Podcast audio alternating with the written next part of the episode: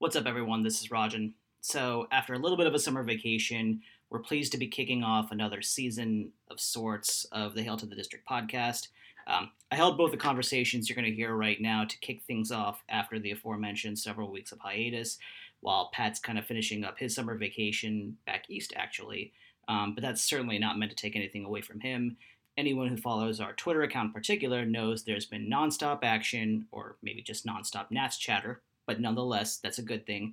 Um, I want to give him a big shout out as him basically doing the guy the guy doing 95% of the work on our Twitter account.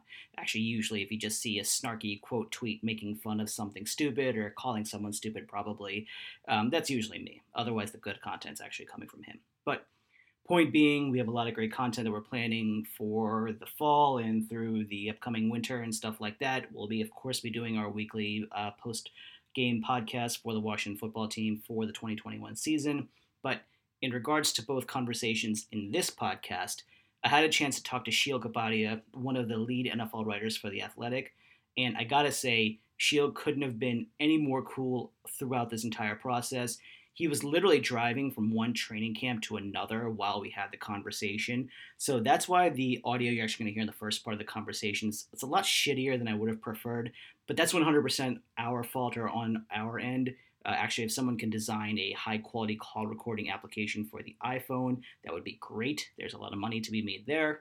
But that notwithstanding, uh, part two of the podcast, I bring on my longtime buddy John to recap the Washington Wizards not spending the offseason doing short sighted things that are tantamount to shooting themselves in the foot. It's like a whole new world for them. So uh, hopefully you enjoy both parts.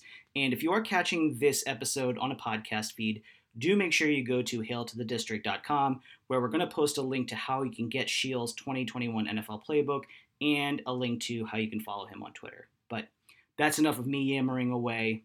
Onto the conversations. Welcome to the Hail to the District podcast with your host, Rajan Nanavati. So I'm really pleased to be joined by Sheil Kapadia, who covers the NFL for The Athletic. Um, he actually just debuted his 2021 NFL playbook, which is another great perk for anyone who subscribes to The Athletic. And as you've heard me and Pat say all the time, we don't get kickbacks for plugging The Athletic. We're just great fans of uh, great content, I should say, at great price, which is what you get along with supporting guys like Sheil to do the work that they do. But um, without digressing too far, again, Sheil, thank you so much for taking time out of your schedule to have this conversation, and a pleasure to have this conversation. Yeah, of course. Thanks for having me on. You know, maybe we should be able to get you kickbacks uh, for the athletic. We can get like a promo code or something. That way, when you uh, promote the athletic, you know, maybe there's even a little bit more in there for you. So we'll see. Maybe talk to the higher ups and get that done. Hey man, I appreciate it. Anything you can do, even if it's a couple nickels here and there, I'm all about it. That's that's really kind of you. Um, so right. for for those of you who haven't followed Sheil's work, uh, he covers the Philadelphia Eagles for the other four letter network that you you know everyone's familiar with, but he, he does you know a holistic viewpoint of the NFL right now for the Athletic, although definitely with some more focus on the Eagles, and we'll we'll talk about that in a moment. But um, Sheila, I wanted to ask you, as we were kind of talking about before this. Um, as Washington fans, you know, a lot of the beat reporters joke that there's just this really rare sense of optimism around town, which is a stark 180 compared to what, most, what we're used to in years past. Like it basically, you know, you have the dichotomy of fans who are like, we're going 16 and 0, and fans are like, we're going 0 and 16, and everything is broken. And both sides, well, I shouldn't say the former side, more so the latter side, always had arguments. But that, all of that being said, as you talk to people around the league, especially those maybe connected with the NFC East, what is the perception of this 2021 edition of the Washington team from outsiders kind of looking in? Yeah, you know, I think they had a very uh, their off season made made sense, and as you know, they're you know you can't say that every year about the Washington football team, and so I think when you look at the moves that they made, you look at it and say, okay, maybe they do have uh, you know they're more competent. Uh, there's a professionalism that I think Ron Rivera brings to the operation. And so I don't want to go as far as to say stability because I think as long as the ownership uh, is the ownership, there's always going to be sort of that cloud hanging over that franchise, and they're always going to be, you know, uh, one move away or one blow up away or whatever you want to say from uh, kind of cr- kind of cratering and going back in the direction that we've seen them been in be in in uh, previous years. But I do think if you're just sort of focused on this off season and where they are at this uh, at this point in time, they're a competitive team with uh, with a professional head coach that should compete, uh, you know, to win the NFC East or to be a playoff team this year. Yeah, there's a lot of different layers to that. Um, you know, they're obviously seven and nine uh, coming off the NFC East championship, which kind of speaks to both uh, the seven and nine speaks to the fact that they you know were up and down a little bit last year, but also speaks to the quality of the rest of the division, which, as we mentioned, we'll kind of get into. But um, one of the things I wanted to dive into when it comes to Washington a little bit, uh, and you wrote a column, I think it was last week or the week before, in the Athletic. Uh, you had, I think you're ranking all 32 defenses, and you had Washington fourth best, if my uh, memory serves me correctly. And I think obviously you to discuss the front four, which is you know a pretty obvious place to start. No one can disagree with that. Um, you also talked about like Jamin Davis, uh, you know, through the draft, swapping out William Jackson for Ronald Davis. Um, all of that being, excuse me, William Jackson for uh, yeah for you know uh, for Ronald Darby, not Davis. Thank you. Um, but as was there any other parts of the defense or any other parts of the team for that matter that really stuck out to you where you're like, hey, that's interesting and that could be kind of the proverbial game changer, if you will? No, you know, I think you look at it specifically with their defense, and I don't want to be like the cliched, you know, hey, their their front four is awesome guy, but I mean, it really is the case. But, but I think the key is, yeah, it, the key is it's it's not older guys, you know, like like you can defense is volatile. I was just talking to somebody. Uh, I'm driving from the Cleveland Browns camp today, and there's this sort of analytical idea that offensive efficiency is sort of sticky year over year. Like if you uh, have a good offense and you maintain your quarterback and your play caller, like there's going to be you know some fluctuations, but you're probably going to be sort of around where you were the previous year, uh, the next year. And defense can be a little bit different because um, you know it, it can be very turnover heavy. Sometimes you could uh, you know get get luckier. There's more of a randomness to it. Um, some of the analytical studies point to. But I think when you look at Washington, like they have so many young ascending players in the front four, like none of those players you would expect to be uh, significantly worse than they were last year. And if anything, you know, Chase Young could come out and have like 14 sacks. You know, that that would not shock uh, anybody given his talent. So there's like an upside there and a reason to believe that that front four can be even better than it was last year. And then you mentioned it, Jamin Davis. You know, Ron Rivera, I think, has sort of earned that trust uh, with the linebacker position specifically, with the guys he's coached in the past, and how well they've performed. That you look at that and say, you know, Jamin Davis could certainly be the leading tackler among all, all rookies this year. That that would not shock anybody. And then the move I really liked was William Jackson for Ronald Darby because you know they signed Ronald Darby to a low cost contract last off season, which is fine. You can take a flyer on guys like that.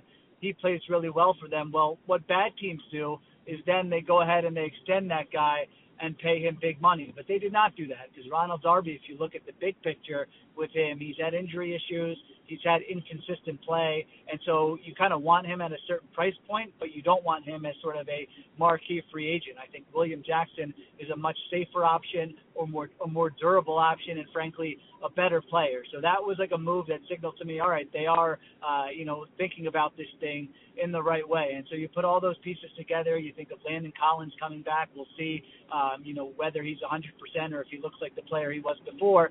But like there are a lot of reasons that point to this defense being as good as it was last year, and maybe in certain areas uh, better than it was last year. The Landon Collins point is interesting because, you know, Achilles injury, it's the new ACL. If you want to look at it, it's one of those that it takes more than a year, the traditional thinking is it takes more than a year to recover. You're not the same guy again until year two. But at least from the local scribes, who have no reason to be like overly optimistic about anything for for any given reason, but you know they've been very very positive about how Collins has looked again his training camp and shirt and, and t-shirt, know, shorts and t-shirts. Um, but there's a lot of optimism around here, um, around him. And to your point about Jackson, I think one of the things I really liked about him was that when he was coming out, I can't remember, if it's like 17 or 16 or 17, whatever he was coming out of U- University of Houston. Like he was a very highly touted prospect, and I don't know whether it was just a fit issue in Cincinnati, whether it was a turnover, like a coaching turnover thing there, but he never really got to maximize his talent. But there's a ton of it, and I mean, if you look at it from like a, a Madden standpoint, his talent number, if you will, is a more talented player, or a quote unquote better player than Ronald Darby. So, if nothing else, you can look at it as an upgrade, even though Darby was surprisingly solid for Washington last year. Yeah, I, I think that's absolutely right. I, I think if you pulled uh, you know, every GM in the league and just said who's the better play, you know, you could have either player at the same price point.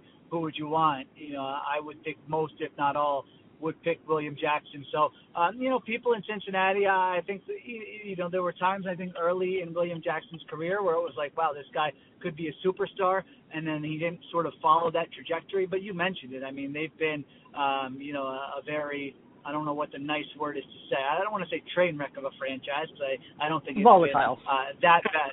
Yeah, yeah, volatile, inconsistent, uh, unreliable. I mean, we can use all those words, but it certainly hasn't been a place where you say, all right, you know, each play you're going to get the most out of each player. Each player is going to maximize uh, their talent in that situation, in that environment. So I do think there's actually more upside for Jackson uh, in Washington playing with a better coaching staff, playing with a better uh, supporting cast, um, you know, to, to maybe reach a higher ceiling than even he saw in Cincinnati. I mean, he's still young. He's what 27, uh, I think around 27, 28 years old. So you look at it, you know, that's still three three years or so where you would think he could still be uh, in his prime or, or the arrow pointing up. So kind of switching gears a little bit um, to the opposite, or I should say, flip into the opposite side of the ball. Um, you know, a lot's been made about the upgrades that the team's made to the receiving corps. Um, second year of Antonio Gibson going, you know, the development of him. A um, couple changes on the offensive line, but by and large, the same group coming back, at least Brandon Scherff for now. But the proverbial $64,000 question, of course, is the quarterback. We know that Washington was linked to God knows pretty much everybody, so close to Matt Stafford in terms of, you know, trading for him. Obviously, the LA got him, but um, Ryan Fitzpatrick is where we ultimately landed, which I'm not sure everybody would have predicted before the season started or before the offseason started, but it is what it is. Um, similar question we were talking about when it comes to the perception of the franchise. What do people say when they're like, "Oh, well, they got they got Ryan Fitzpatrick, so they should expect blank from him"?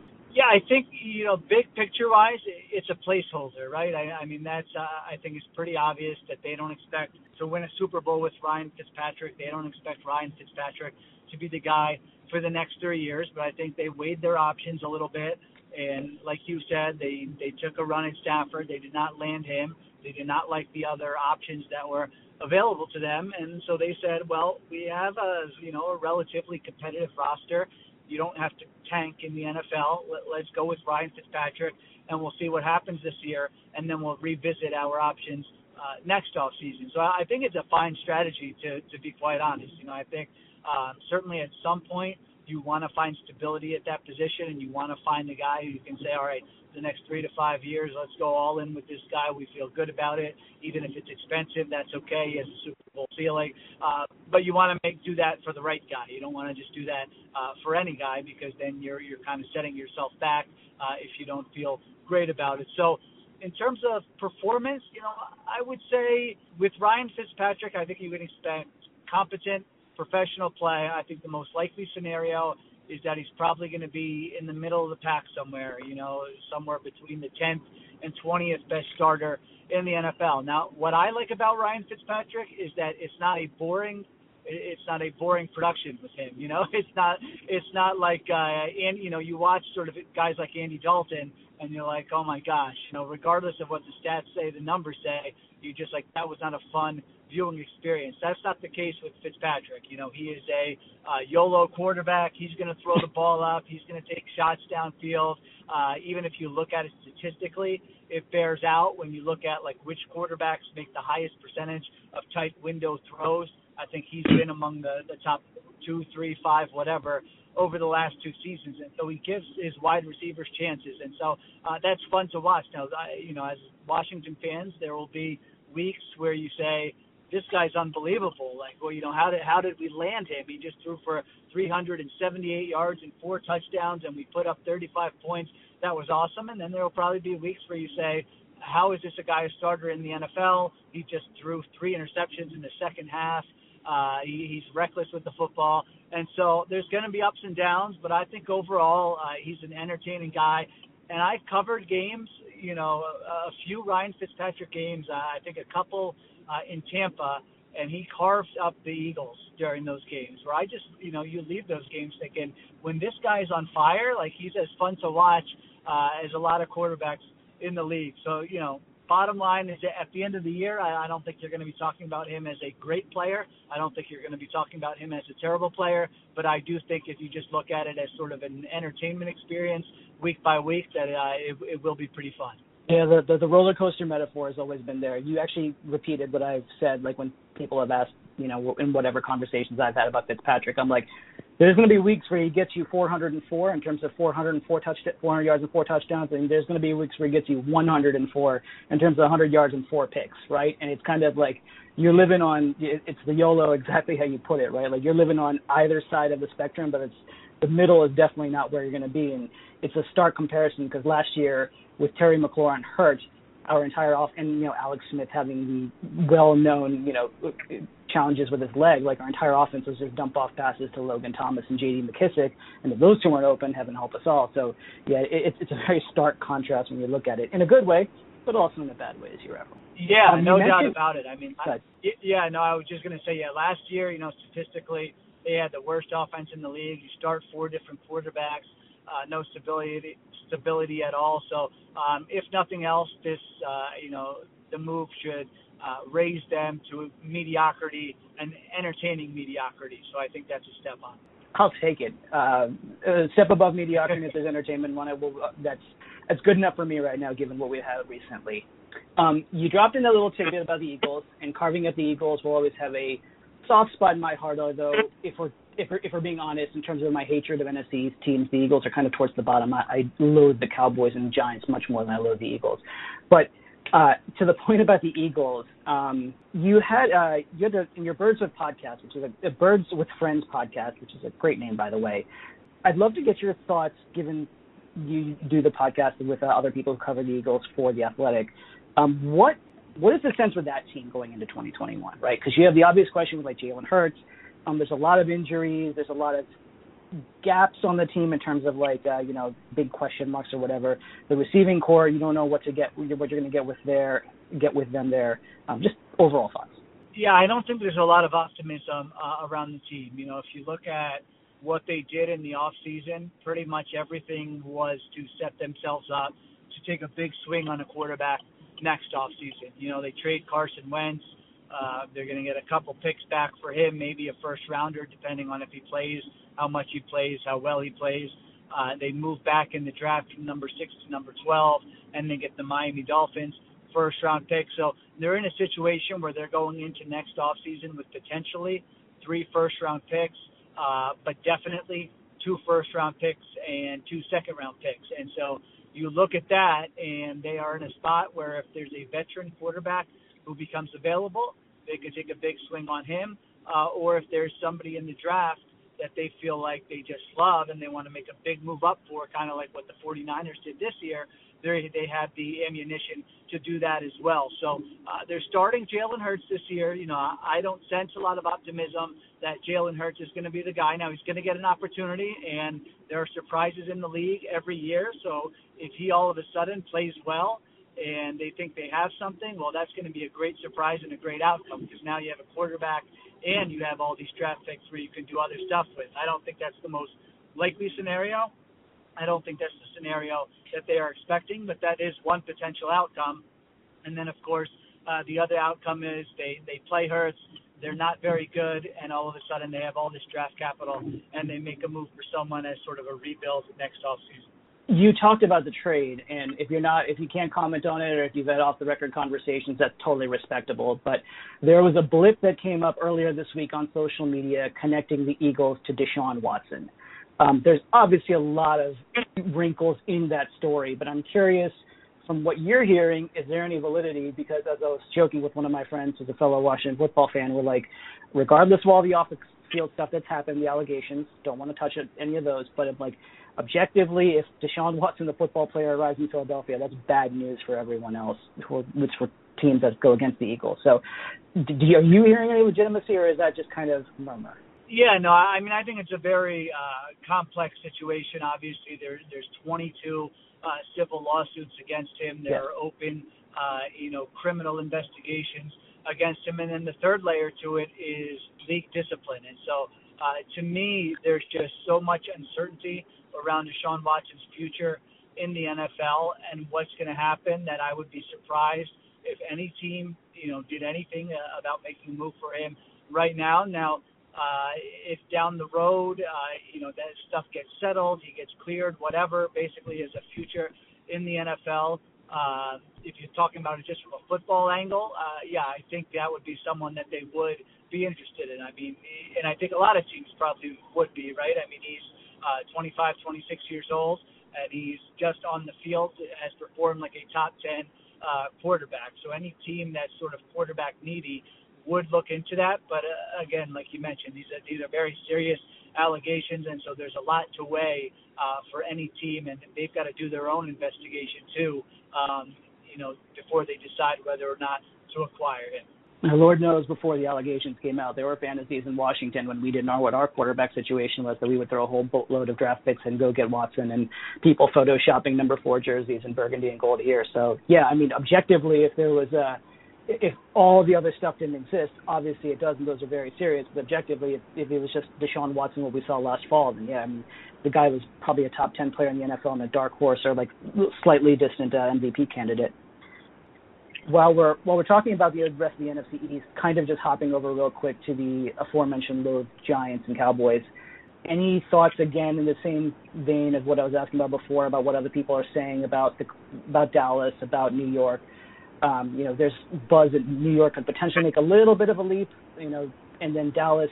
I think the big thing for them is that they're healthy. That perennially seems to be the question for them. Yeah, I, I think that that's absolutely true. You know, you see it with their. I think with their offense specifically. You know, I think if they can keep Dak Prescott healthy, and we'll see how healthy his shoulder is, and if they can just limit the injuries on the offensive line. I mean, I think last year the two most injured offensive lines in the NFL were the Eagles and the Cowboys, and so every team deals with some injuries. And now we have these metrics where you can see, all right, who is really affected by it, and the Cowboys were. So uh, I think if they have Prescott and if the offensive line is relatively healthy, I think that offense has a chance to be really good. Uh, I think their defense may be one of the worst in the NFL, but we sort of see it every year where if you're great on offense and you even if you have like the 26th ranked defense, like that can still lead to a, a pretty good record because uh, because offense can really carry you through a lot of those games. So I think that's their formula. Now I don't have a lot of faith in their coaching staff. Uh, you know, Mike McCarthy um, uh, you know, I don't know that he was the best person for that job. I don't know that he really gives them an edge in a lot of places. So uh, that would make me a little uneasy if I were a Cowboys fan. But I do like Prescott and I do like their offense. So I think that can, uh, in an NFC East that I don't think is great, I think that could be enough to sort of give them the edge. And then the Giants you mentioned, uh, I don't see it with the big lead. You know, uh, I think people were uh, really excited about their defense last year. You know, statistically, it was a mediocre defense. You know, I, I think their defensive coordinator did a good job with the talent at his at his disposal, but I just don't think they're like low have enough talent on defense to make a significant leap. And then offensively, you know, Jason Garrett's one of the worst offensive coordinators in the NFL until he proves otherwise. I mean, I, I see no reason to have any faith that he can sort of match opposing defensive coordinators uh, step for step on a weekly basis. They've got one of the worst offensive lines uh, in the NFL as well, and no one's fumbled more than Daniel Jones since he entered the league. So uh, I think people get a little carried away. You see Kenny Golladay, uh, you know, very good player if he can stay healthy. You see Saquon Barkley, very good player if he can stay healthy. But I think some of those other things I mentioned, like those are big deals that that can be uh, very difficult to overcome, and I don't know that they're good enough uh, to overcome some of those other issues. I love what you said about Jason Garrett. I couldn't agree more. I always joked that Jason Garrett, you could hand him the '92 Dream Team, and he'd lose to Puerto Rico back in 1992 um, in terms of his coaching abilities. Uh, so right, right on the same thing, or same uh, wavelength as you. And I don't wish injury upon anyone, despite the fact that I loathe the team that he plays for. But I have, I've, my one of my hot takes has always been that. uh Saquon Barkley is another small injury away from turning into CJ Spiller. That it was all talent, but in like enormous amount of talent, but just never coming together in the NFL. Um, it's it, that's like I said, that's how I feel. So, um, you know, there's some people I don't know if I necessarily agree with them that they're like, oh, you know, watch out for the Giants, but whatever. and kind of wrapping things up in a very similar manner to talking about the other teams. You know, one more plug for your playbook. It's another great perk for subscribing to the Athletic. It's available to everyone. You do a really good job of diving through all 30 or diving into all 32 teams. And as you did that, and as the dust settled upon this publication, was there anything that really kind of stuck out to you? Any team where you're like, oh, I didn't realize that, and now that I took a second look at them, I'm kind of having a second opinion of them uh, or a particular player, or just anything you want to leave the listeners with.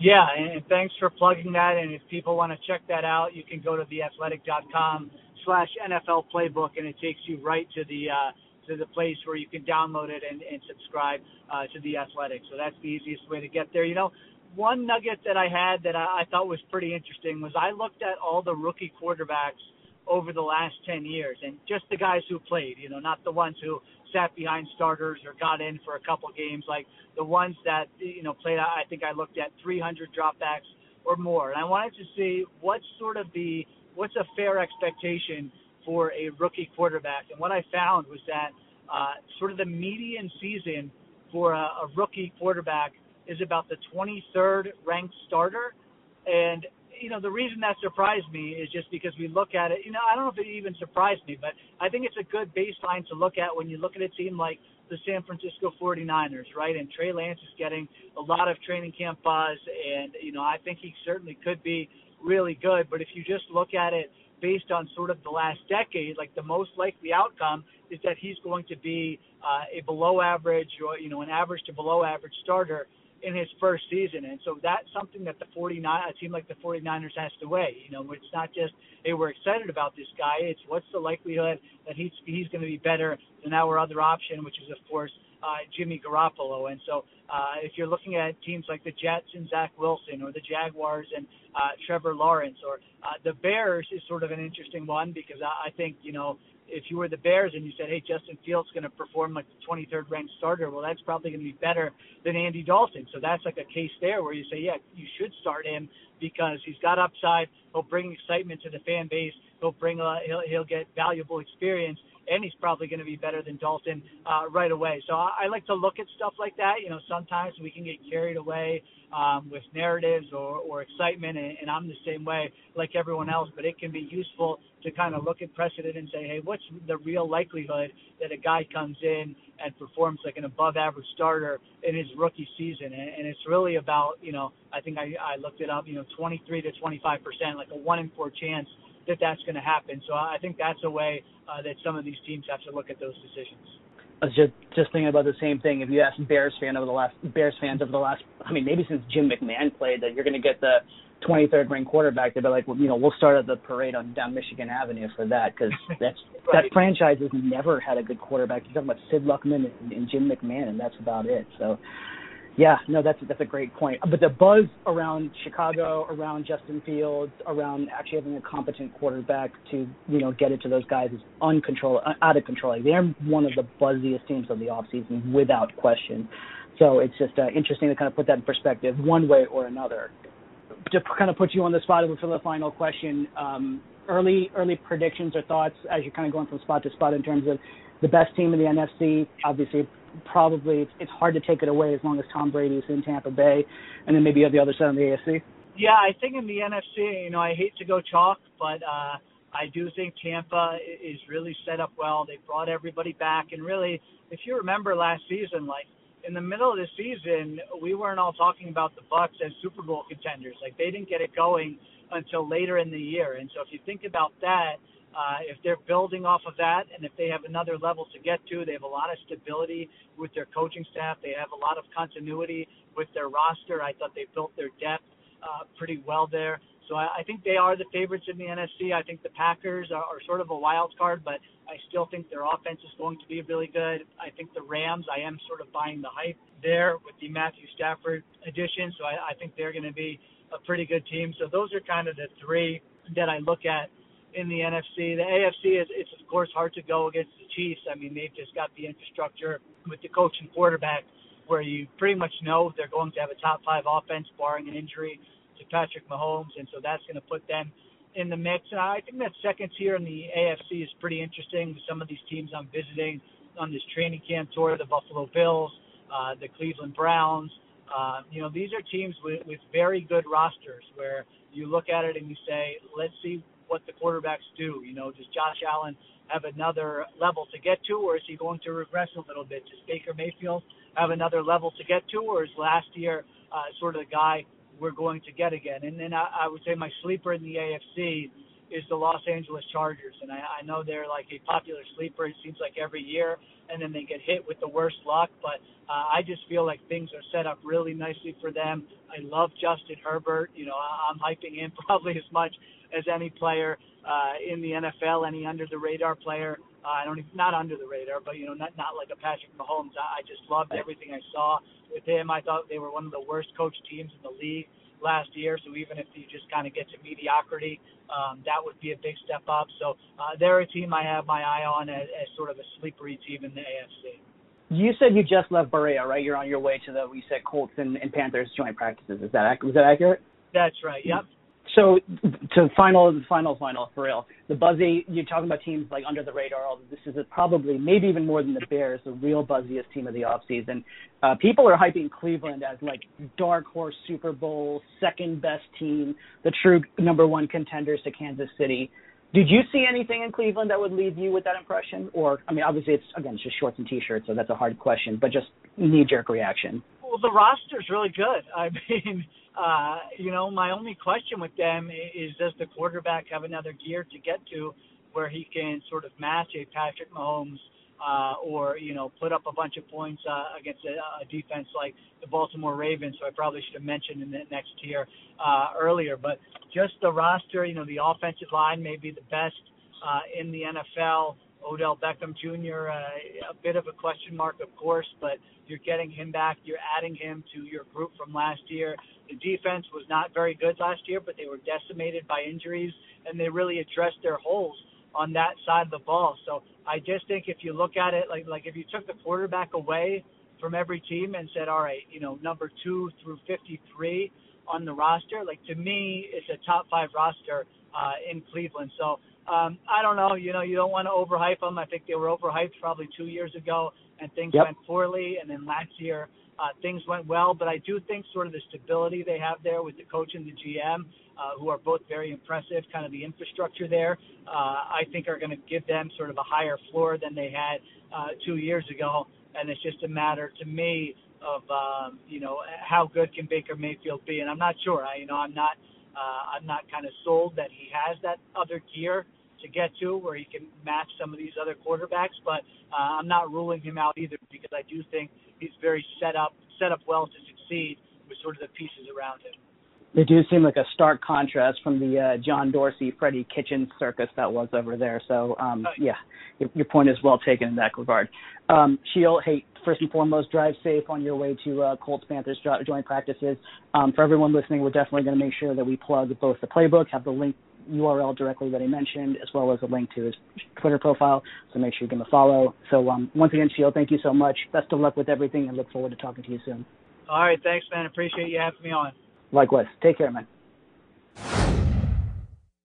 All right, I'm happy to be bringing my buddy John back on the podcast now. Um, shame on me for both how long it's taken to have him back on and for actually not getting to this part of the uh, of the conversation sooner. Although John, Neil, and myself constantly have these conversations on our ongoing Slack thread, but considering the Washington Wizards for that rare one time, and I, I don't even know how to react. I'm like Ricky Bobby, and I and I don't know what to do with my hands.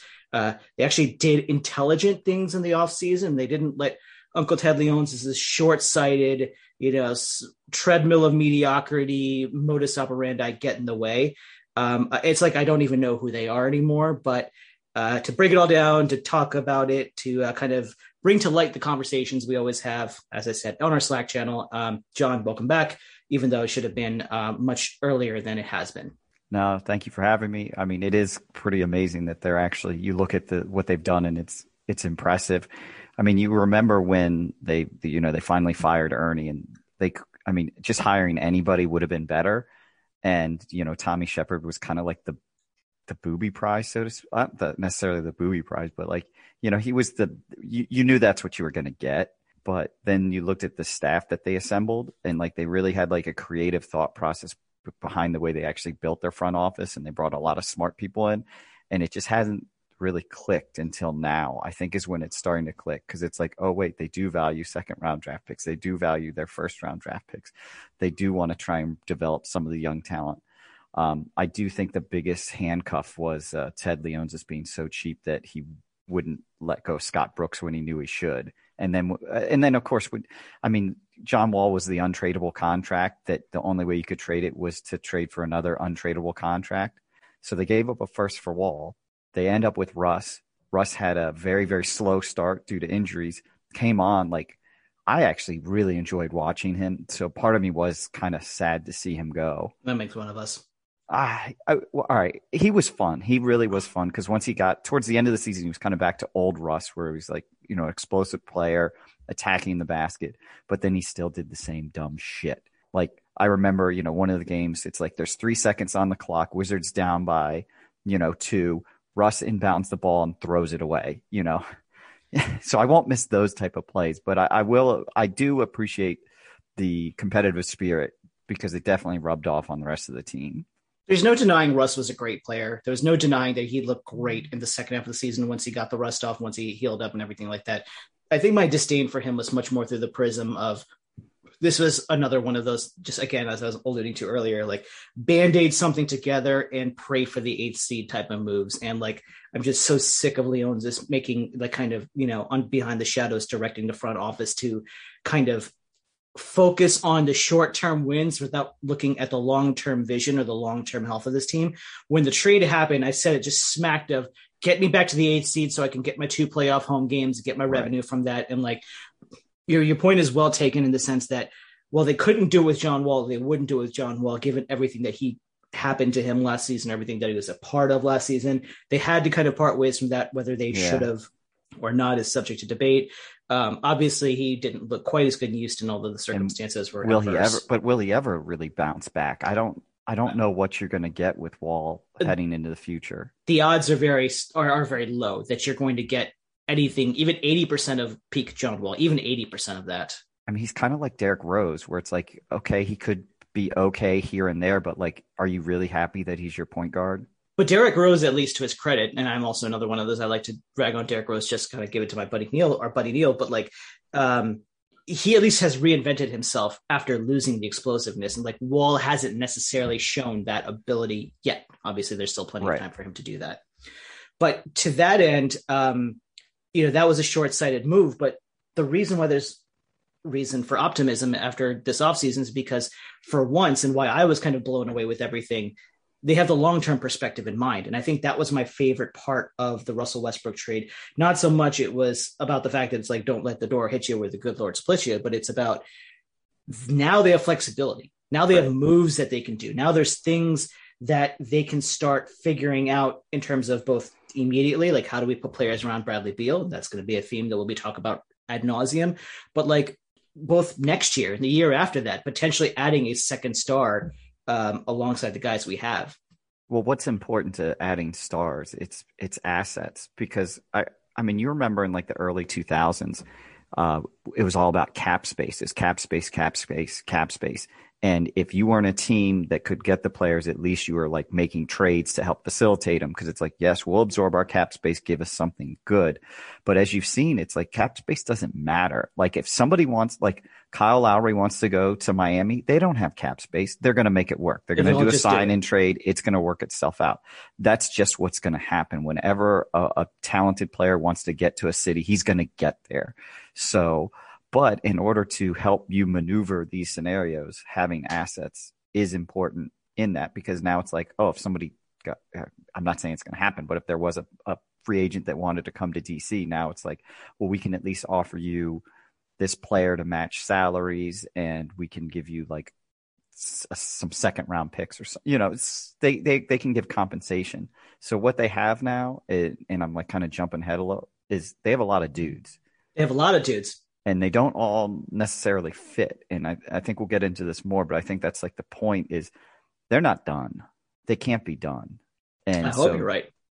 Right? Because like I don't like Kuzma is, a, is he's a nice piece, but he's also somebody that they could move. Because if you look at their wing depth, they just have an immense amount of it now. So using your segue from the being able to trade pieces and especially second rounders to get people like or to get people who would be potentially interested in joining here. Like I know the love was much more about us wanting to get Spencer Dinwiddie versus Dinwiddie wanting to come here. But there were considerations that like Beal was like, yeah, we can go get this guy. I'm down with going to go get him. And to that point, like the Wizards didn't have the cap space to go get Dinwiddie outright as a free agent. Um, right. So they traded a couple of seconds, although that was an interesting saga how that happened as well, irrespective of the five team. It's amazing how they were able to pull that off because yeah. if they wouldn't have lumped it, it so into delicate. the Laker deal, they wouldn't have ha- been able to match salaries and the whole thing could have like fallen apart. So you do have to give you know tommy sheppard and the rest of the front office credit for actually i mean you've you've tried to make three teams deal in fantasy football. You it's impossible it. right. You have so to have imagine doing a five team deal in the nba you right. know it's it's it's not that easy because you know at the end of the day i mean these teams are all competing against each other. Now the nets looked at the wizards and went we don't care yeah, what and I mean, add. And, and, and, on top of that, the Nets were looking to dump him because like the super extension that Durant just signed, and obviously uh, Kyrie and Harden are up very soon, so they're like, look, we gotta we gotta pinch any luxury tax pennies that we right. can. So they're like, look, we'll give him up for the proverbial bologna sandwich. And they um, found his replacement in Patty Mills quite quickly. Yeah, yeah. I mean, another ring chaser, rightfully so. Um, in his case, although whether or not he's going to get a ring with that cast is a d- entirely different subject altogether. Um, to your point about the dudes, I think one of the big surprises was the fact that they didn't trade Kuzma or Montrezl Harrell or KCP. I could have sworn one of those guys was going to. I think everybody thought that. And I, to be honest, I was hoping it was going to be uh, Kuzma because I think out of the group, he's my least favorite. If you looked at the potential starting lineup, it's very, very clear what the backcourt is. It's Dinwiddie, it's Bradley Beal, and then the front court it's going to be, I mean, Thomas Bryant when he's healthy, Daniel right. Gafford in the interim, and and Rui, and then who fills in in the three, and the one that I think makes the most sense is going to be KCP, who apparently is boys with Beal. Yes, I did see that as well. Yeah. So I think that's your starting five. So Kuzma again and Harrell, I think, are expendable. I might see. I I feel like I'm one of the. Uh, I'm a, a Kyle Kuzma apologist for reasons I can't fully articulate. Um, bangs hot chicks. Um, well, that's I mean that's always a pleasant uh, pleasant uh, wrinkle in anyone's resume. But I also believe he was kind of um he just needed it was a change of scenery guy, right? Like he, he definitely needed, needed a change. He, he needed to get away from LeBron. Um, shocker. Uh, it's um I, I, think that he the the stagnation that he had after his rookie season. I mean, that's obviously not a um something that you want to hang your hat on, but I think that pressure that just associated with LA, they're like, oh, they have to win the title now, and every if you know it's title or bust and stuff like that. I don't know how much that did for his progression. I feel like kind of coming to a city where DC, where there really is no expectations outside of signing the guy who's his teammate, uh, that'll be better for whatever development is there. Although he is 25 already, which is kind of um, I joke's a veteran in the NBA world. Um. If he left, I wouldn't be overly banged up if they got trade or like overly broken up about the fact if you know they traded him to get something else. But I do think that if he was there in a vacuum, there's a ton of upside, not a ton, but there's upside that he could potentially potentially get to. But your point about the log jam of the front court is well taken, and it's absolutely true. Well, yeah, right. I mean, it's really the wing spot. So, I mean, if you look at the at the rest of the team, you've got you've got um, Hachimura, Kuzma, Hachimura, Kuzma, Deni. Then you also just drafted Kispert. Yep where's he going to fit in? That guy's unfortunately he's never going to see minutes. I know. I, have been I've been thinking and that. How old is more. he? Twenty two. He's twenty two. I think he'll see minutes like when they show his girlfriend in the stands. But yes, I mean that's about the only time he'll get FaceTime on the camera. If my memory serves me correctly, her name was something like Chesty Larue or something. Yeah, but sure, Busty St. Clair. Right. Um, but then the the other uh, the, the other albatross now, the new albatross, David Bertans. What do you do with the $80 million man? He doesn't really fit in. I mean, granted, if they want to just shoot the lights out, they're very capable of putting him out, Kispert, Beal, um, I guess you'd put KCP, Kuzma. I mean, like you could go super duper small. I think some team is going to overpay for. I mean, this is my hope. It's well, that's where I'm hope. saying I hope they still have moves left. Or even like next trade deadline when a team's like, oh shit, we need shooting. Let's go get uh, Davis Bertans because there was like Right. there was a chance that they would do it this offseason. I mean, this past trade deadline, right? Correct. And I'm hoping that's what happens. That they're like, oh, he's a shooter. He's on a bad team. We'll suck up that 19 million dollars a year, whatever he's making, and to to pay for it. And I'm like, good riddance because that'll get us off our um him off our books, and maybe we get a favorable contract.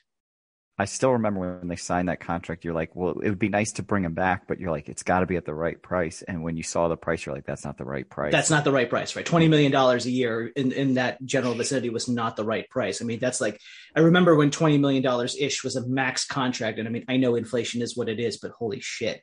Like, well, Beal's uh, uh, set to make a $55 million contract if What- he goes for that fifth year of his uh, next off season. So there's there's good reason to believe that Beal will remain, but I, I don't think we're there yet so I conversation. I I mean, let's let's because so we we we talked about it before we started. The entire framework of this offseason was really about in every single conversation. I mean, literally since the past eighteen months or whatever, has been about Bradley Beal's future here in DC. And I think every move you can really shape it up to to uh, to give the subtext of it's about convincing Beal that like we have a plan, so you should stay here. Right. And so he, you know, he he picks up the player option, or basically he just signs the supermax, whatever thing he's eligible for next offseason. Um, I'm with you, and we we talk about this with Neil all the time.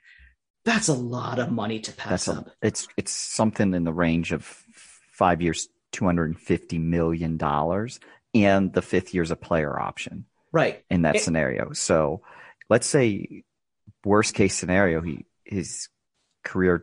I mean, he'll be 33 when that hits. If he's not playing up to par, he's picking it up. You know, like that's guaranteed. That's these are all guaranteed money. This is gar- This isn't the the NFL where every signing bonus is It's it's, fake all money. fake money. Like you read all those contracts and you're like, oh yeah, that five year deal. No, it's two at best, and they can easily get out of this. You know, so the NFL, your signing bonus is actually your money. Everything that's your only thing that's guaranteed. The rest is fake money. garbage. It's all fake money. So what they did was, you know, they they they drastically lack depth, and so if you can take Russell Westbrook and turn him into better depth, I, I More don't depth. see Any more depth. depth. I and I mean, I'm not saying Dinwiddie is a acceptable replacement at the point guard. He's not Russ, nowhere close to Russ, but he also won't do the dumb stuff that Russ did too. Like Russ didn't play defense. Russ and you have to buy constantly it turned the ball over. because he's Russ, right? Right. He's the name brand that you have to kind of you have to take the good with the bad. And um And he's a ball stopper. So like um that's he- another there's a one. reason he led the the NBA in assists last year because he always had the ball. He just always had it. The ball never moved. The ball they I, they typically had one pass and done was like you know their offense, and that's just not the best rhythm. And it also put them back. That put them in bad uh, transition defense perspective. So if they can play a better, cleaner offense, reduce the turnovers, and they have a defensive minded uh, head coach, then um, I think they're going to be a better team. That was one of my biggest pet peeves when they traded for Westbrook because Avdija, when they drafted him, like obviously he's young, played Euroball or uh, played in Israel or whatever it was, right? Um, but he was as much a table setter as he was a scorer. Like Right. the, the the the the Luka comparisons were really lazy. It's just Luka was a hot name, so it happened. But like that's not his game. Right. Like he's more of the Swiss Army knife guy. He's a table setter. He's he's a, he, he can see the court and he can make plays for everybody else. And I'm like, my man's never going to get the ball. Right? Right. when Russell Westbrook is on the court, because like as you just said, Westbrook is is a black hole whenever you know he's he's getting minutes, and that was another frustration, coupled with the fact that Scott Brooks wouldn't know you know player development if it struck his house and burned it down. Even though he was so good at player development in OKC, when you Yeah. have Russell Westbrook, Kevin Durant, and James Harden to develop. Right. Uh, and basically, they all credit basically uh, Kevin Ollie for the player development more than anything Right. else. The old veteran in the locker room more than Scott Brooks. As we've said a thousand times, Scott Brooks' entire coaching philosophy was save me, Kevin Durant, go do something amazing. Like that Right. was literally everything Scott Brooks was. So, you know, that was what just frustrated me. It's like that's why I probably checked out last season more than any time in my life or my last 10 years really focusing on this team, or more than that, I should say um, because I was like, what is there to what's what upside is there, right? They were impossible to watch prior to the All Star break. Just Right. I you just couldn't watch them because you knew what was going to happen and it it wasn't fun. And I mean, I granted, I think they were fun to to end the stretch, and it was nice to actually be in the playoffs, even though you knew they didn't have a real chance against uh, Philadelphia. it was funny. I was telling my, I was texting one of my uh, cousins who lives in Philadelphia, and obviously they're Sixers fans. And I was like, when they went in, I was like, just please put us out of our misery, like put us out of our misery. And when I think, I think the Wizards stole Game Three, and I was like, Yeah. seriously, like you let us win, or like you actually allowed the Wizards to pick up a win. Now I think Embiid was out that game, but I was, I was just like, come on, man, like seriously. Um, and then of course we saw what how the how things proceeded afterwards for Philadelphia. Um, we'll talk more about the East momentarily or a little- in a little bit. Um, so you you touched on I think another interesting wrinkle in all of this is the coaching aspect. Um, so when the Wizards were interviewing potential people to take over the job, you know, we were joking around maybe not so much not so so much joking around. They're like Wes Unseld was a foregone conclusion, right? Yeah. It just smelled like you know we joke about this with the Washington football team. We're like you know bring somebody back from the past and let's let's heart you know you know uh, fire up the nostalgia machine and and Yeah. and you know and, and make everyone for remember that and you know sell the marketing buzz around there. And I'm you know we were joking that like Wes Unseld has to be as soon as his name was entered, he has to be the the leader, and of course he ended up being that. But Nostalgia is a wonderful drug, but I'm sorry, Wizards nostalgia is not that addictive. Well, that's my thing, and I'm like, you, you, you've been to the finals one time in 1979, and like, and that's the history you're selling me. And I'm like, no Right. offense, but like, Wes Unseld Senior was not a good GM, or a good coach. or that, right? Like Wes Unseld, he's he's one of the maybe the best player in franchise history, He's like- the best player. but like, Yeah. what else, right? Like, uh, again, you have one finals appearance as a player. I believe it was his rookie season or second season, and um, and then that's it. And in terms of the nostalgia and like whatever he did for this franchise, and I'm like, you know, now thankfully from everything you've put together, there is nothing but effusive praise for the hiring of Wes Unseld Jr. Uh, Right. Comes very highly recommended by a menagerie of people, both inside and outside of Denver. Um, so I am much less bearish than I was when it initially was um, came out because I was just so much more like Leonsis this year. Just you're reaching on this in terms of the nostalgia. I was just disappointed because there were so many. There were. I thought there were other candidates out there that they didn't even approach. So Yeah, that's, where I was disappointed. I think it was David Aldridge or somebody like that. It was somebody on the Athletic made a great point. He's like, that's not how the Wizards operate. They just live in an echo chamber. well, They- think about when they were looking at GMs. Who they who was their top target? literally nobody, literally nobody besides It was the Tommy Nuggets GM. Right. Tom, so Tim Connolly. Oh, Tim Connolly so- was who? Why? Because he used to work for the Wizards. right. It's the it's it's the echo chamber. And why is the and who, who do you think told them to hire Wes Unseld Jr.? Tim Connolly, who spoke Yeah. very, very, very uh, glowingly of Tim of uh, excuse me of Wes Unseld.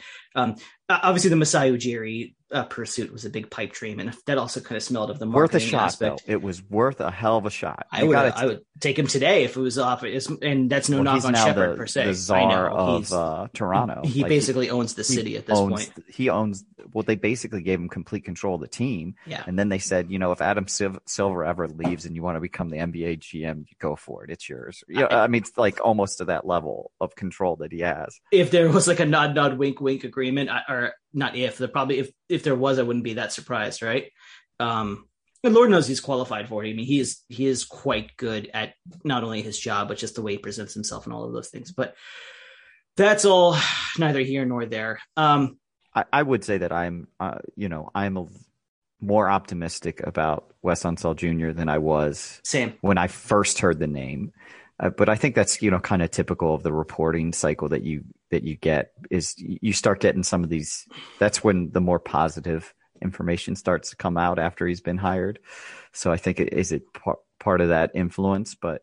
I mean, I just at least like you know some of the things he said about how uh, that he is a defensive minded head coach, but he also understands that this team needs to fly on offense. And There was nothing about when- they're going to just have to outscore. I mean, they're just going to have to shoot the lights out. This is switching sports, but there was nothing that emerged in the weeks after Washington hired Jay Gruden that made me feel any better about the hiring. Then it stunk. Then and it, I didn't like. it. We I mean, we all knew they got the wrong Bengals coach. it was um yeah really seriously Mike Zimmer.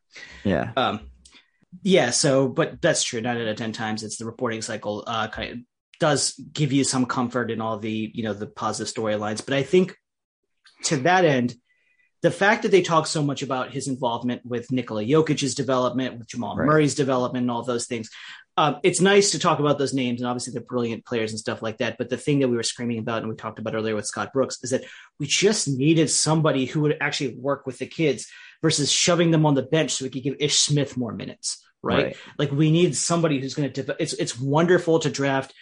Uh, yeah, Avdija in the top fifteen. He should have been a top ten pick. It was wonderful to draft Rui in the top ten, and you know, and get mm, Kispert is a late lottery guy. But whatever pieces we have, but somebody needs to do something with them. Somebody needs to Yeah. cultivate this talent. We've been god awful. I mean, look at you know the Kelly Oubre's of the world, among others, leaving because we just we don't do anything with them or we don't maximize their talent. Right.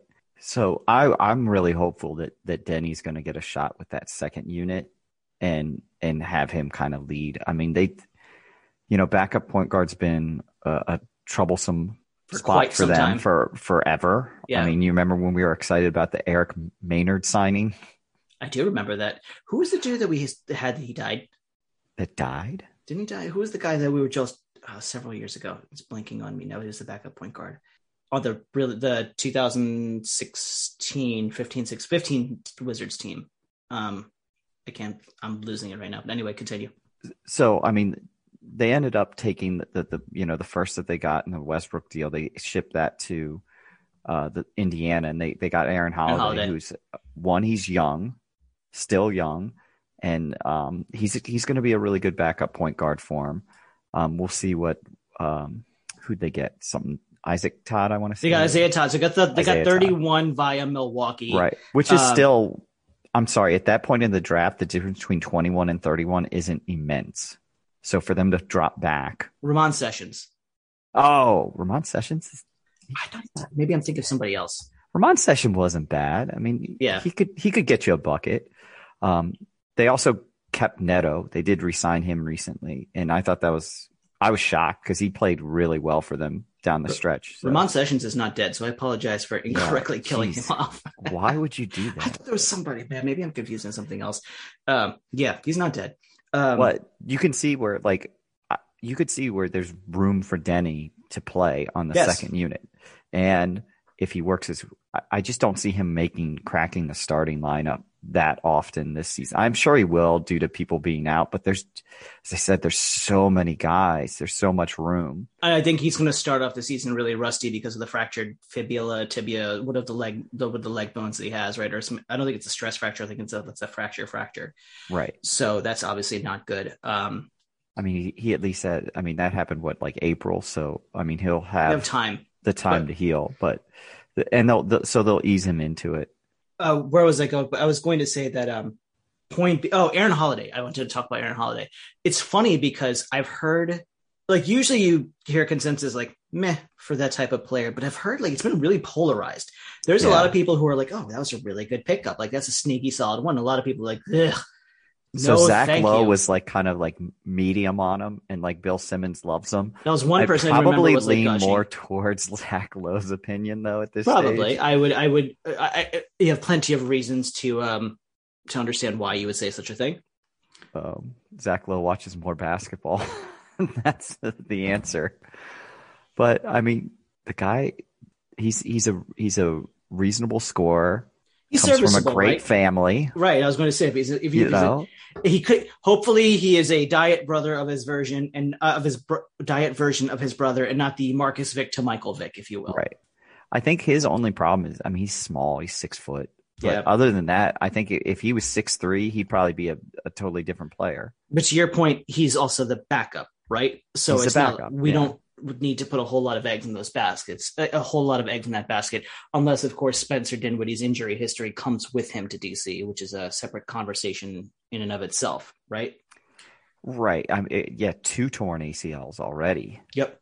So, but I don't know. I, the the interesting thing is, uh, the the combo of Beal and Dinwiddie are just gonna just they're gonna those games are gonna be a little slow because those boys go to the line a lot. They do go to the line. Um, yeah, they, Which- From an entertainment aspect, kind of sucks, but from an actual practical basketball standpoint, is a good you take that every possession. I mean, it is kind of like a tactical advantage, and I mean, it also keeps them slightly fresher. But when you put the composition of all these things together, like yes, all you, you now you have Dinwiddie, who is I can't remember how old he is, but now you have Beal, who's I think I think um, they're the same age. I think they're both 27, 28, the entire Yeah, group. 28. Yeah, Dinwiddie is twenty eight. Yes, and Nobody's over 30.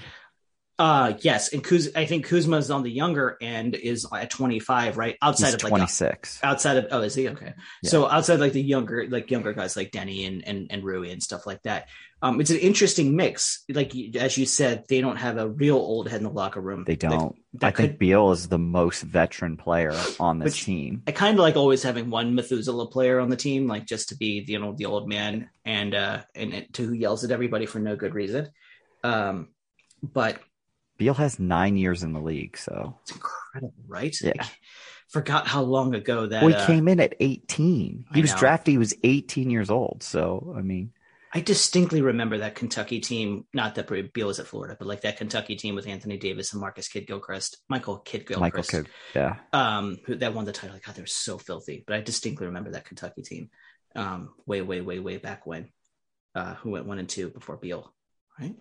I think so.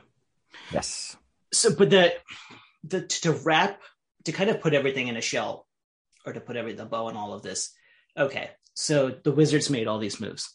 They're good moves. Uh, it's good it's moves. it's it's very difficult to object about against um, any of them in a in a vacuum, right? But we don't live in a vacuum, and the thing that kind of keeps I keep coming back to is like, if there are 15 teams in the East, 13 of them either stayed the same, but arguably actually improved. Right. I would say the only teams of every, and I mean every team in the Eastern Conference that didn't improve or and or took a step back is Philadelphia and Toronto. Philadelphia for the aforementioned reasons. Ben Simmons is the fart that's going to linger in that room for however long until they can Till finally. they till they open the window and get him out because there's Which- no way he starts the season on that team, right? I I I beg to differ. I think he's going to not be, only because they're their sticker price is too high. Well, the, the only reason he stays is because Daryl Daryl Morey won't accept anything less. But from a every other perspective, he should not be on that team. Just No. from a chemistry No, no. perspective. I, I did. I, I'm one of the last few Ben Simmons apologists left on the planet, and I'm running out of ammunition. Right? Like you just you can't. He needs a fresh start somewhere else badly. Jackie MacMullan put it best where she goes, you know, I was talking to this guy and basically his whole thing is he's a perfectionist and he won't shoot threes because he could he could make 36% of his threes and that's not good enough to him. He thinks that he should make 45 or something like that. I mean, I think I should be six three, but we got to live in reality right well, now. I, t- I told you he's so you know it's all mental with him, and I think I think that really would that kind of fits because he's like he would rather, and it's like he's he's too cool. Like I would rather not look stupid because I have to look cool because he thinks he'll look stupid if he misses a three. But anybody in basketball knows you got an open shot, you got to take it, and if you can hit that at a thirty five percent average, that's good enough I'm not to discounting. complement everything else that you can do, that would be phenomenal. But if but if he wants, you know, he's got to look good for those ladies. I'm not discounting He's anything, especially that last part. I think that he he does love him, um, the Boone. Mhm. but um he's almost defiantly now not taking Yeah. shots. Like it's almost to a point where like he's it's outwardly like oh there's a wide open shot. Let me go out of my way to not take it. I thought it might have been a case of the yips or like some like you know he needed to shrink. And uh, again i still think there's a ton of validity in everything you just said if not outright accuracy. But like it's to the point where he's, he's like literally like defiantly going in the wrong direction like deliberately not taking them. And it's just so strange right? Right. Um But how is he gonna like the Doc Rivers is like, we're gonna work with this with this on Ben and he won't even talk to the team. So how can how can they even what, what, what else can. Doc say, right? Like Doc can't say, be like, yeah, fuck that guy, right? Like he that he's got to put on some public statement, but like you know, in the background, I'm sure after that game, um, the the last game of the it's the Milwaukee series, um, that he was like, get this guy out of here. Like I can't win with this guy. Coaches are notoriously impetuous with that type of stuff, right? especially when you pass up a dunk. the dunk that literally would have changed the outcome of the game, if not the series, right? So yeah. Um, so but to, point, to your point is is that the rest of the East got better. Like even Cleveland, they got Even Cleveland Evan got better. Mobley. yeah, Detroit got Cade Cunningham. yeah. Uh, Charlotte. Charlotte should- got Charlotte did different at least made talent upgrades in the draft. Uh you you mentioned Orlando made a ton of upgrades in the draft. I don't know like they're not going to be like oh my god they're a top 8 or So top 10 Detroit and. Orlando are still going to be at the bottom. They're still going to be at the bottom, but they're better. They're better than they were 3 months ago, right? Right. They're better than they were 3 months ago. Um and going back to the east, right? So uh Brooklyn is at least status quo if nothing else. Milwaukee sneaky get with Grayson Allen. Uh that's Yeah. fine. The Knicks got Kemba Walker for whatever he's worth. Atlanta kept trying to keep the core together. Um, Miami got Kyle Lowry, my favorite player in the whole world. Um, uh, Boston, I think Boston's largely status quo. I, I mean, I know um, what's his name stepped down, Brad Stevens, or step went stepped up, if you will. Brad Stevens Um, stepped up. You know, oh, Indiana didn't do anything, but they got Rick Carlisle. They got Rick Carlisle. like that's a That's very huge. solid move, right? so That's like massive. look at everything else that happened. And then Chicago, you know, they dumped a whole bunch of money at Lonzo and, and DeMar DeRozan. So it's like, okay, great. Um, you could realistically look at this team and be like, they're going to hang it, but hang back again at 10th or 11th just by virtue of all of that. Pro- probably. So that I mean, again, how often do you trade a superstar and you're still in the same position you were the last season? Even if you get a bunch Um, of players in return. The thing that concerns me though is without having that second superstar, there is the I think their floor definitely lowered because um this I don't want to say it, but like how different is this from the 2019 team? You know, where it was Beal and a bunch of dudes. A I mean, dudes. this is better because They're better dudes, but, better like, they're dudes, dudes. but it's still Beal and a bunch of dudes. Especially if one of the dudes goes out for a prolonged period of time. Let's say Dinwiddie, let's say, you know, Rui hasn't been able to stay on the damn court, and Rui's probably the one with the greatest potential to improve this season. You could see him make a jump. yeah, there were leap vibes with him. Yeah, for sure. So, and then Thomas Bryant, if God, if that guy could play defense, because he can just score for a big man. His touch around the rim's fantastic, and he has he has range. He has Yeah. legit range for a five. So he's a, he's a stretch five. His only problem is he cannot do anything on the other side. So if if Wes can do anything, if he can get some of these guys to play defense, and they have guys that like Kuzma can Kuzma actually can play defense. KCP can play defense. Beal is an excellent defender when he wants to when be. he's locked. I when everyone was like, you know, Beal's a lazy defender. I'm like, Beal's not. I No. mean, he or Beal's a bad defender. People, are like, oh, Beal's a really bad defender. I'm like, Beal's not a bad defender. Watch Beal his ass is- in the playoffs. exactly. Beal is an. I don't want to say unwilling, but Beal's like it's one of those things where it's like, look, if I'm going to expend this much energy, it's going to be on the offensive end because somebody's Right. got to do it, right? Right. Um, no, but yes, he he can be a lockdown defender if that is his charge, as you as you just said. Uh, yeah, I mean that's the thing. If they can't you- play defense though, and they're just dudes out there, and it's Beal, and they're just trying to score 140 points every night, that this is going to be well a happen. disappointing season. Yeah, that could very well happen. The 2019 analogy is actually very apropos because they really are. I mean, as much as it is like as much as you you know you got three for one when you trade Westbrook or stuff like that. At the end of the day, those the league is star driven. I know that contradicts everything I said about the team being better after trading Russell Westbrook, but like you have to at least acknowledge It- that. I don't think they're better. I think they're on par. I don't think they're worse off than they were with Russ. They're still going to be an, an an eight seed, maybe seven. I don't really see them getting out of the not being in the play-in bracket, right? I think short of like. Chicago making a big leap um after the dudes they brought in and then like yeah and then maybe Atlanta uh, maybe excuse me maybe Indiana making a substantial jump or like a, a healthy jump because of the Rick Carlisle, effect Carlisle. or something like but yes to your point 10th is the 10th is the floor right? Right. and that's that's kind of assuming that they just the guys don't gel together and this year is a little bit is a little bit of a growing pain season but yeah, no, the East definitely got tougher, and um, Charlotte could easily be better. Um, so yeah, I mean, this is going to be this is going to be a. I think the East is going to be very, very, very competitive. I mean, the West is a whole nother story. I don't think we even need to get into that today. No, I don't want to scream about LeBron right now. Cool. We will definitely have more to talk about. We're going to bring Neil back on for the next episode uh, when we do our an- annual NBA over unders and we just rant about LeBron as we are apt to do, or other things of that nature.